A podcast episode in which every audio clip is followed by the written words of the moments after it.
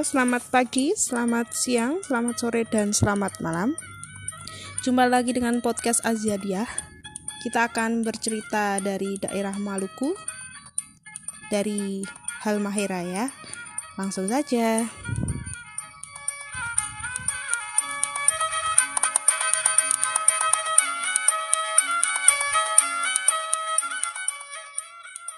Dahulu kala di Provinsi Maluku, di daerah Halmahera, terdapat sebuah air di antara pembekuan lahar panas. Karena menggenang dalam waktu yang cukup lama, sehingga membuat airnya menjadi berubah warna menjadi biru. Karena peristiwa ini anehnya, penduduk desa di daerah sana membuat acara ritual untuk menemukan jawaban atas kejadian ini.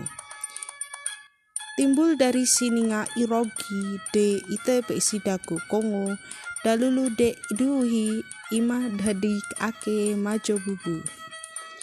Timbul dari akibat patah hati yang remuk redam meneteskan air mata, mengalir dan mengalir menjadi sumber mata air. Itulah arti kejadian tersebut yang ditemukan berkat ritual. Setelah ritual itu selesai dilakukan, maka kepala desa menyuruh warganya untuk berkumpul di pusat desa. Tetua adat dengan penuh wibawa bertanya, di antara kalian siapa yang tidak hadir namun juga tidak berada di rumah? Para penduduk mulai saling memandang. Masing-masing sibuk menghitung jumlah anggota keluarganya. Akhirnya diketahui bahwa ada dua keluarga yang anggotanya belum lengkap. Mereka adalah Majo Jaru, Nona, dan Magohiduru, Nyong. Setelah itu, salah satu salah seorang dari warga bercerita tentang mereka berdua.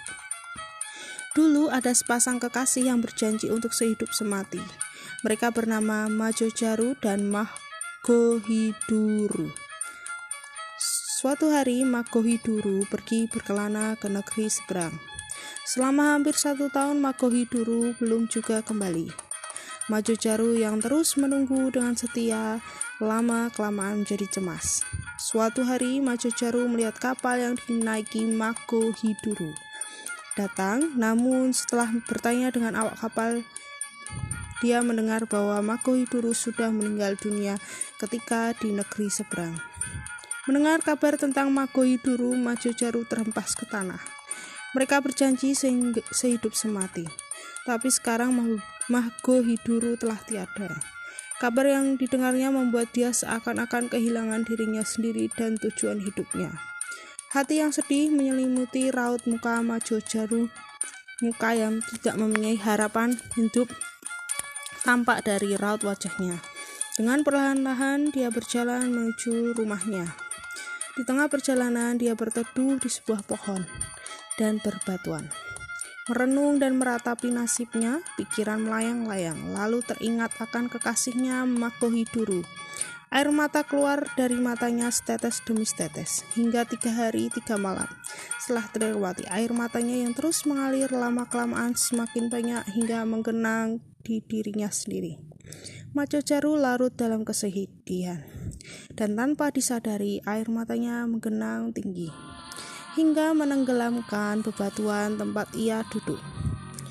Lama-kelamaan ia pun ikut tenggelam dan meninggal dunia di sana. Telaga kecil pun berbentuk dari air mata Majo Jaru. Airnya sebening air mata dan warnanya sebiru pupil mata Nona Endo Lisawa. Penduduk dusun Lisawa pun berkabung. Mereka berjanji akan menjaga dan memelihara telaga itu. Telaga yang berasal dari tetesan air mata itu lama-lama airnya berubah menjadi kebiru-biruan. Sehingga penduduk daerah sana memberi nama Telaga Biru. Ya, sudah selesai ya untuk dicerita di awal Februari ini. Kita lanjut minggu depan ya. Dadah.